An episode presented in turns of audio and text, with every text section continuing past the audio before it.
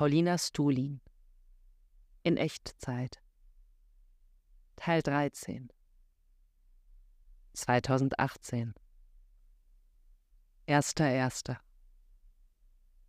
Schön beim Spazierengehen Marcos getroffen und erfahren zu haben, dass ihm das Schreiben immer noch wichtig ist. Mit ihm teile ich eine sehr innige Verbundenheit, seit er mir vor sieben Jahren dabei geholfen hat, meinen ersten Comic zu verfassen. Unglaublich, mit was für einem Herzblut er sich in das Projekt reingekniet hat. Mir seitenweise Anmerkungen zu meinen Skripts schrieb und durch liebevolle Bestätigung meine Moral hochhielt. Sein Beistand war eines der wertvollsten Geschenke, die mir jemals jemand gemacht hat. Diffuse Niedergeschlagenheit und überfordert fühlen. Die sanfte Panik davor, dass mich die herausgefallene Zahnfüllung daran hindern wird, nun mindestens zwei Tage nicht wie gewohnt essen zu können, zeigt mir, wie stark ich auf diesen Genuss angewiesen bin, um zu funktionieren. Ohne Freude am Essen wird's finster Befürchtung unbegründet. Ich Glückspilz kann schmerzfrei essen und habe mir gerade wieder eine Leichtigkeitsinfusion in Form von 68 Minuten Joggen einverleibt. Ich fühle mich wesentlich entspannter als vor drei Stunden. Doch irgendwo hakt's immer noch. Etwas in mir will sich nicht vollends auf die Vorstellung einlassen, dass alles in Butter ist. Ich spiele umso bemühter die Rolle der disziplinierten Streberin, je stärker ich den faulen Fresssack in mir spüre. Zweiter Erster. Sorgenlösendes Gespräch mit Nahmann darüber, dass mich die übertrieben liebevolle Wortwahl in seinen Nachrichten vermuten ließ, er wolle mich anbaggern was sich glücklicherweise als falsch erwiesen hat. Große Erleichterung. Im Zuge des Miteinander Ehrlichseins sprach er mich auch darauf an, dass er sich Sorgen um mein Essverhalten mache. Mein Schädel und meine Schulternknochen würden schon beängstigend deutlich hervortreten. Ich beschwichtigte seine Befürchtungen nicht, legte offen, dass ich selbst im Zweifel darüber bin, ob das total bescheuert oder okidoki ist, was ich da so treibe. Dritter Erster. Von meinem ehemaligen Chef Andy geträumt und nach nur wenigen Momenten schon genervt von ihm gewesen. Ich glaube, mein gefühlter Zwang, mich heute mit meiner Mutter zu verabreden, rührte unter anderem daher, dass ich sie als eine der kompetentesten Personen bezüglich der Frage, ob ich gesünder oder kränker als vor einem Jahr wirke, einschätze. Und natürlich auch die Schuldgefühle, eine schlechte Tochter zu sein und mich nur zu melden, wenn ich etwas brauche. Ich finde, heute war die beste Begegnung, die wir je hatten. Wir haben einander viel mehr von uns gezeigt als sonst.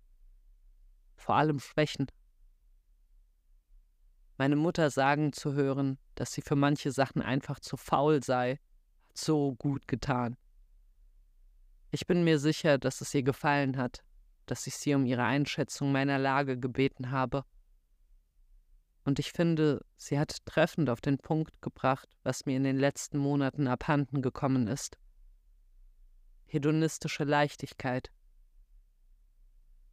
Ich werde in den nächsten Tagen versuchen, die Zügel jetzt mal wirklich lockerer zu lassen. Mal schauen, welche einstudierten Kontrollmoves mir schon in Fleisch und Blut übergegangen sind. Vierter Erster. Deep, wie Augustin Burroughs den Tod als einen Moment der Subtraktion beschreibt. Ich merke so richtig, wie das gestrige Treffen mit meiner Mutter für Ordnung in meinem Oberstübchen sorgt. immense Schamreduktion.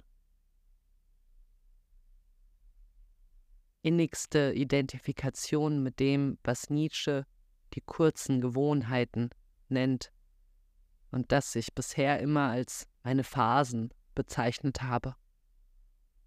Zitat Ich liebe die kurzen Gewohnheiten und halte sie für das unschätzbare Mittel, viele Sachen und Zustände kennenzulernen und hinab bis auf den Grund ihrer Süßen und Bitterkeiten. Immer glaube ich, dies werde mich nun dauernd befriedigen. Auch die kurze Gewohnheit hat jenen Glauben der Leidenschaft, den Glauben an die Ewigkeit, und ich sei zu beneiden, es gefunden und erkannt zu haben. Und eines Tages hat es seine Zeit gehabt. Die gute Sache scheidet von mir, nicht als etwas, das mir nun Ekel einflößt, sondern friedlich und an mir gesättigt, wie ich an ihm, und wie als ob wir einander dankbar sein müssten und uns so die Hände zum Abschied reichten. Und schon wartet das Neue an der Türe, und ebenso mein Glaube, der unverwüstliche Tor und Weise. Dies Neue werde das Rechte, das letzte Rechte sein. So geht es mir mit Speisen, Gedanken, Menschen, Städten, Gedichten, Musiken, Lehren, Tagesordnungen, Lebensweisen.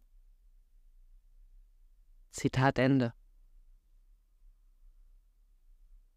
Mit jeder neuen Ambition erschaffe ich mir eine neue Quelle des Schuldgefühls, so zum Beispiel aktuell die Tagebuchschreibschuld. Fünfter Erster.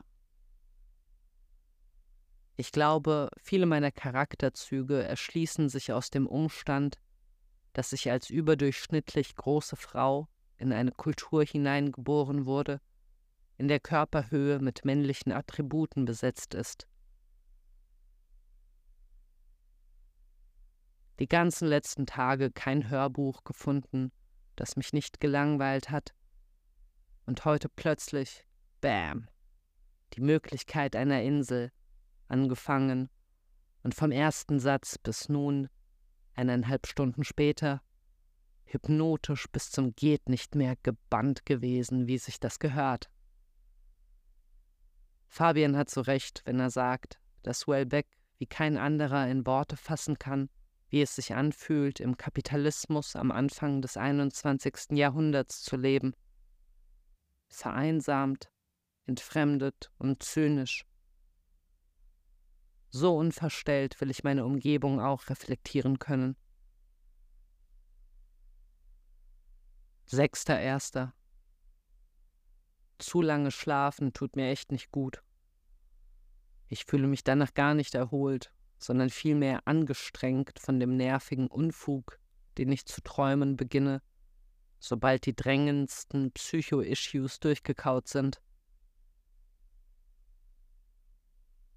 Ich muss mich in den letzten Tagen häufig daran erinnern, dass es ja gar keinen Grund für Missmut gibt. Im Gegenteil, es passt mir eigentlich alles ganz gut in den Kram gerade. Naja gut, eine Baustelle wäre da, das Verhältnis zu meinem Vater. Ich weiß wirklich nicht, worüber ich mit ihm reden kann.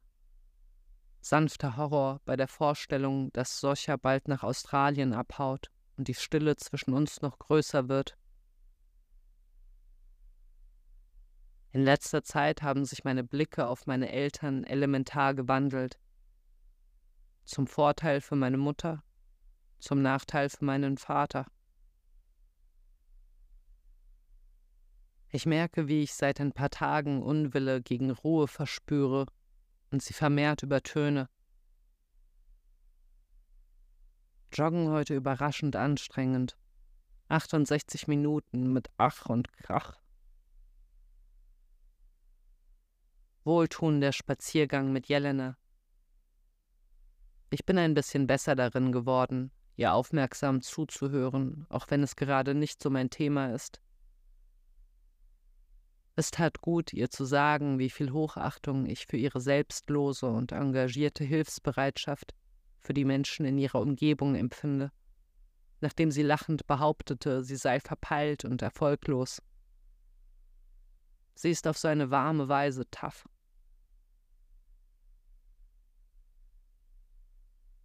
Beckenbodentraining im Alltag ist so ein verruchtes kleines Geheimnis.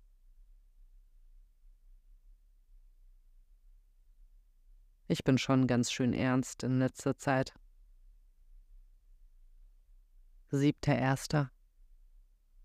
Hoffentlich habe ich in meinem Todesmoment keinen nervigen Ohrwurm, wie zehn kleine Jägermeister oder so. Erst intensiver Spaziergang in bislang nie betretenen Winkeln Kranichsteins mit die Möglichkeit einer Insel im Ohr. Danach Nickerchen. Und später noch mit Patrick übers Oberfeld unsere Psychen bequatschen. Sehr wohltuend, wie aufmerksam er zugehört und nachgefragt hat.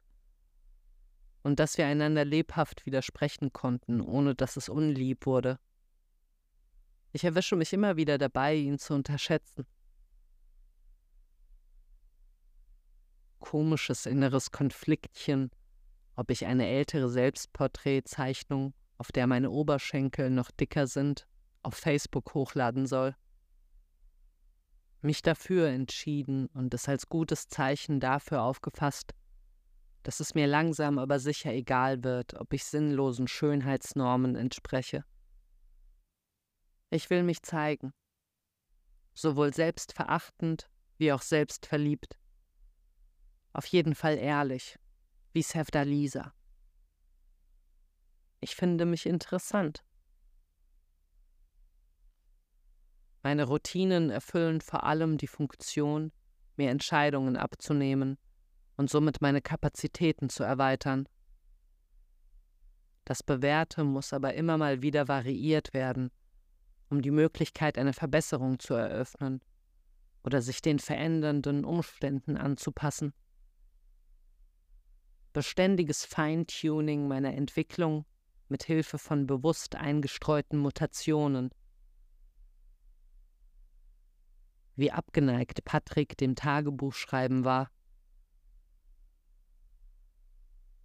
Die seltsamste Vorstellung, während des Sterbens Happy Birthday to You als Ohrwurm. Achter Erster. Beim Zahnarzt den floral-ornamentalen Stuck an der Decke ganz besonders bewusst mit dem Blick abgescannt und die zugrunde liegenden Regeln studiert. Saugeil nun einen neuen, richtig starken Backenzahn zu haben. Jetzt habe ich viel mehr Biss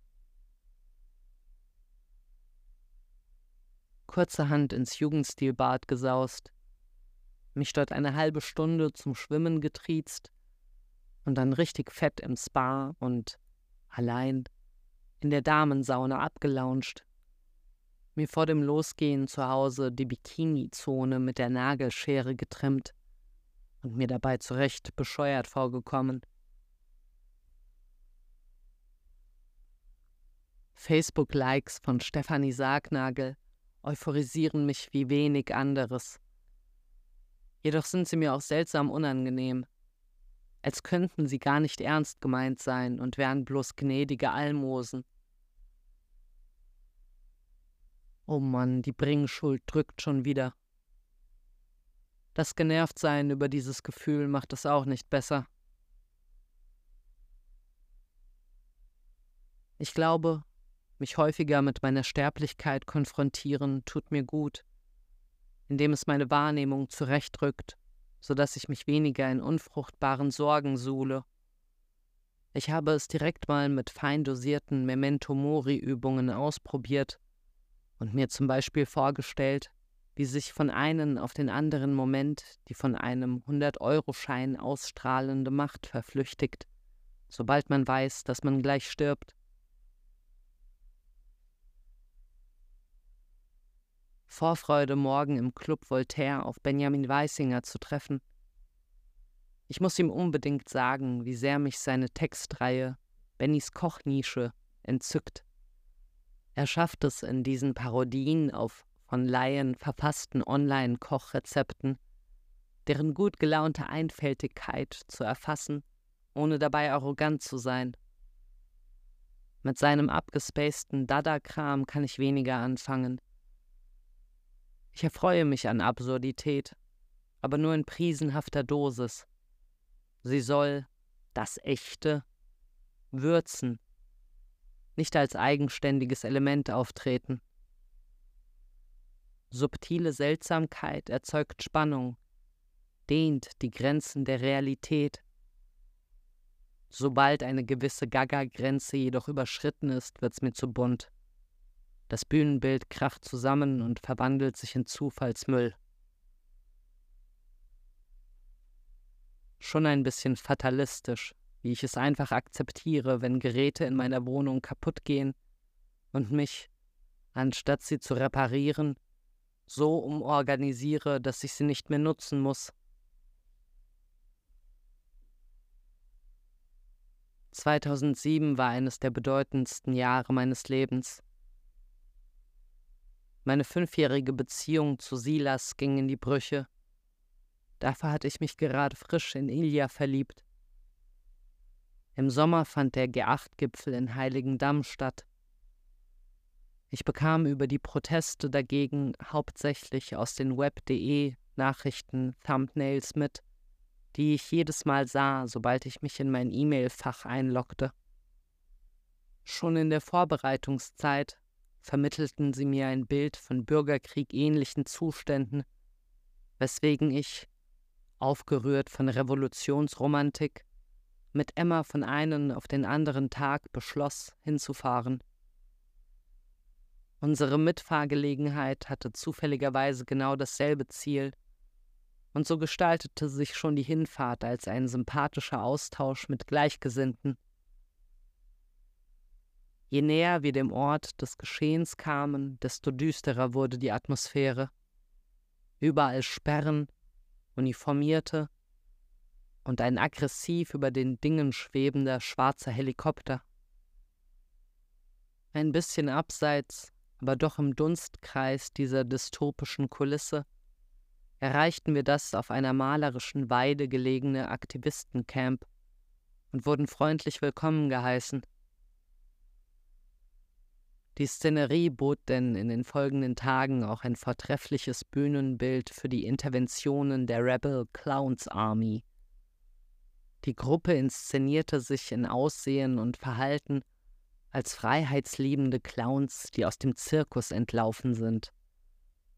Sie stellten sich bei Demonstrationen und Blockaden nachäffend auf die Seite der Polizei, wiesen die Protestierenden mit fuchtelnden Zeigefingern zurecht und applaudierten nickend, wenn die Beamten mal wieder zu besonders autoritären Maßnahmen griffen, um das linke Gesocks in Zaum zu halten.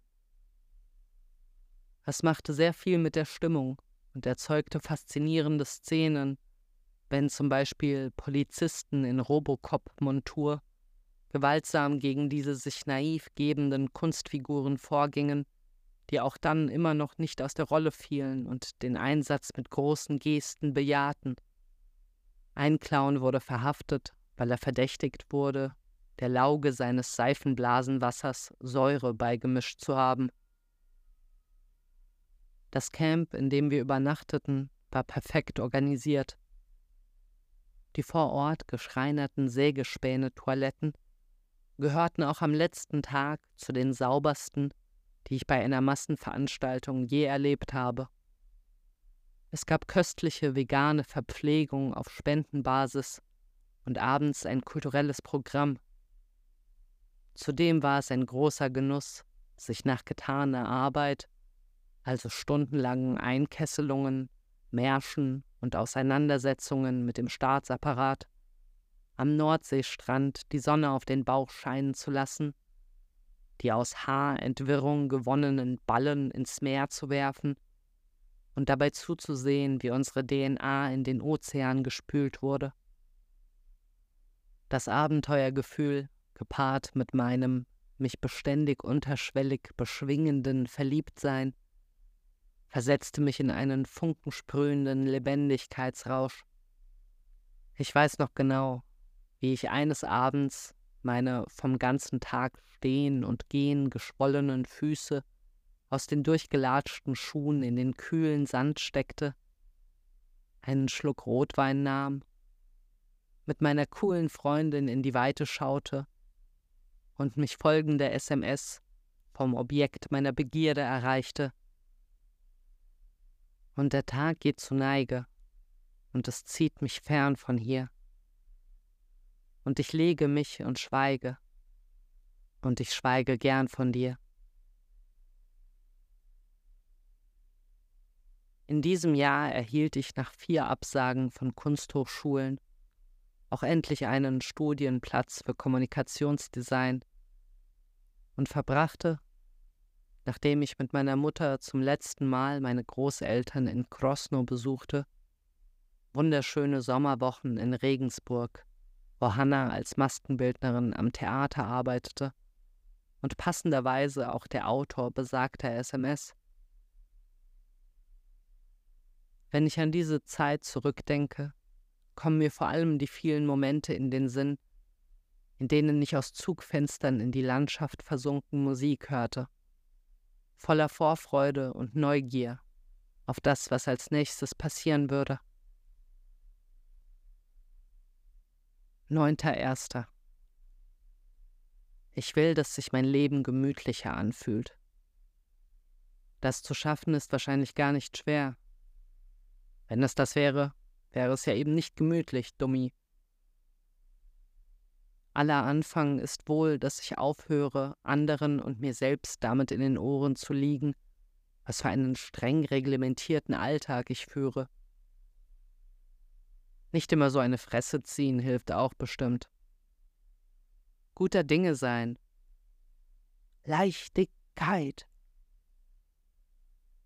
Boah, das aufgeschrieben zu haben, macht schon mal eine Menge aus. Als hätte ich mir dadurch die Erlaubnis zum Freisein erteilt. Angst und Sorgen sind die größten Spielverderber. Heute beginnt was Neues. Ich will eine freundlichere Beziehung zu meiner inneren Slackerin pflegen. Nach dem Joggen eine süße kleine Begegnung mit Steffi, die gerade vom Amt kam und frisch aus der Kirche ausgetreten ist. 10.1. Kitakyushu ist eine der schönsten Städtenamen, die ich kenne. Großartig unlangweiliger Abend bei der Titanic-Lesung im Club Voltaire gestern. Ich musste bei der Hinfahrt meine Moral ganz schön bemüht hochhalten. Eine sehr dominante innere Stimme stöhnte, dass das doch jetzt bloß eine anstrengende soziale Pflicht sei, die ich mir sinnlos aufbürde, dass ich daraus nichts Neues mitnehmen und es erlösend sein würde, sobald ich wieder die Rückreise antrete. Auf dem Heimweg war ich dann allerdings durchsprudelt von Aufregung und dem Gefühl, Teil von etwas wirklich Besonderem gewesen zu sein. In dem Moment konnte ich es wieder richtig nachvollziehen, wie ich eine Weile gerne alleine ausgegangen bin. Bestärkend, die Erfahrung gemacht zu haben, nach wie vor easy mit halbbekannten Menschen in Beziehung treten zu können. Und sogar ohne Alkohol. 11.01. Den Satz geträumt. Besoffen furzen macht Spaß. Das Gedicht über die Geduld von Rilke spricht mir so hart aus der Seele. Zitat Über die Geduld. Man muss den Dingen die eigene, stille, ungestörte Entwicklung lassen, die tief von innen kommt und durch nichts gedrängt oder beschleunigt werden kann alles ist austragen und dann gebären. Reifen wie der Baum, der seine Säfte nicht drängt und getrost in den Stürmen des Frühlings steht, ohne Angst, dass dahinter kein Sommer kommen könnte. Er kommt doch. Aber er kommt nur zu den Geduldigen, die da sind, als ob die Ewigkeit vor ihnen läge, so sorglos, still und weit. Man muss Geduld haben mit dem Ungelösten im Herzen und versuchen, die Fragen selber lieb zu haben, wie verschlossene Stuben und wie Bücher, die in einer sehr fremden Sprache geschrieben sind. Es handelt sich darum, alles zu leben. Wenn man die Fragen lebt, lebt man vielleicht allmählich, ohne es zu merken, eines fremden Tages in die Antworten hinein. Zitat Ende. Als ich Valentin Witt gestern zur Begrüßung umarmte, berührten sich unsere Ohrläppchen ganz zart. Seines war auf eine angenehm frische Weise kalt. Gutes Gegenteil von Zeitnot, Zeitwohlstand. Überlegen, was heute Niederschreibenswertes passiert ist, ist auch so eine Aufgabe für sich. Die körperkontaktlose, um sich selbst kreisende Existenz der Neomenschen in die Möglichkeit einer Insel hat mich erschreckend präzise an mein eigenes Leben erinnert. Aber auch die Neugier, die den Hauptprotagonisten aus seiner Komfortzone in die Wildnis zerrt, war mir vertraut. Berührend, wie ihn beim Anblick des Meeres ein Gefühl der Unendlichkeit befällt. Jeanne Drachs Podcast mit ihrer BFF Dahlia Spiegel versprüht so schön viel mitreißende Angstfreiheit und Möglichkeitshoffnung. Endlich nach einer geduldszehrenden Einführung bin ich in den Groove von Wally Lamps Buch Früh am Morgen beginnt die Nacht reingekommen. Krass, wie er eine Vergewaltigung aus der Sicht eines Täters schildert, bei der man ihn zwar hasst, er aber trotzdem menschlich bleibt. Zwölfter Erster. Ich glaube, meine selbst auferlegte Einstellungsänderung von vor ein paar Tagen wirkt.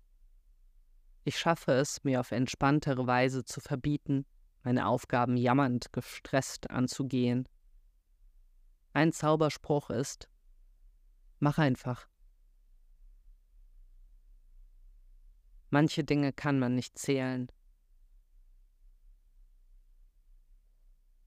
Ich mag die Szene in der Serie You're the Worst, in der der Hauptcharakter dabei gezeigt wird, wie er Jogger im Park ärgert, indem er ihnen zuruft, sie hätten etwas fallen gelassen und sich schadenfreudig daran ergötzt, wie sie ratlos nach dem vermeintlich verlorenen Gegenstand suchen.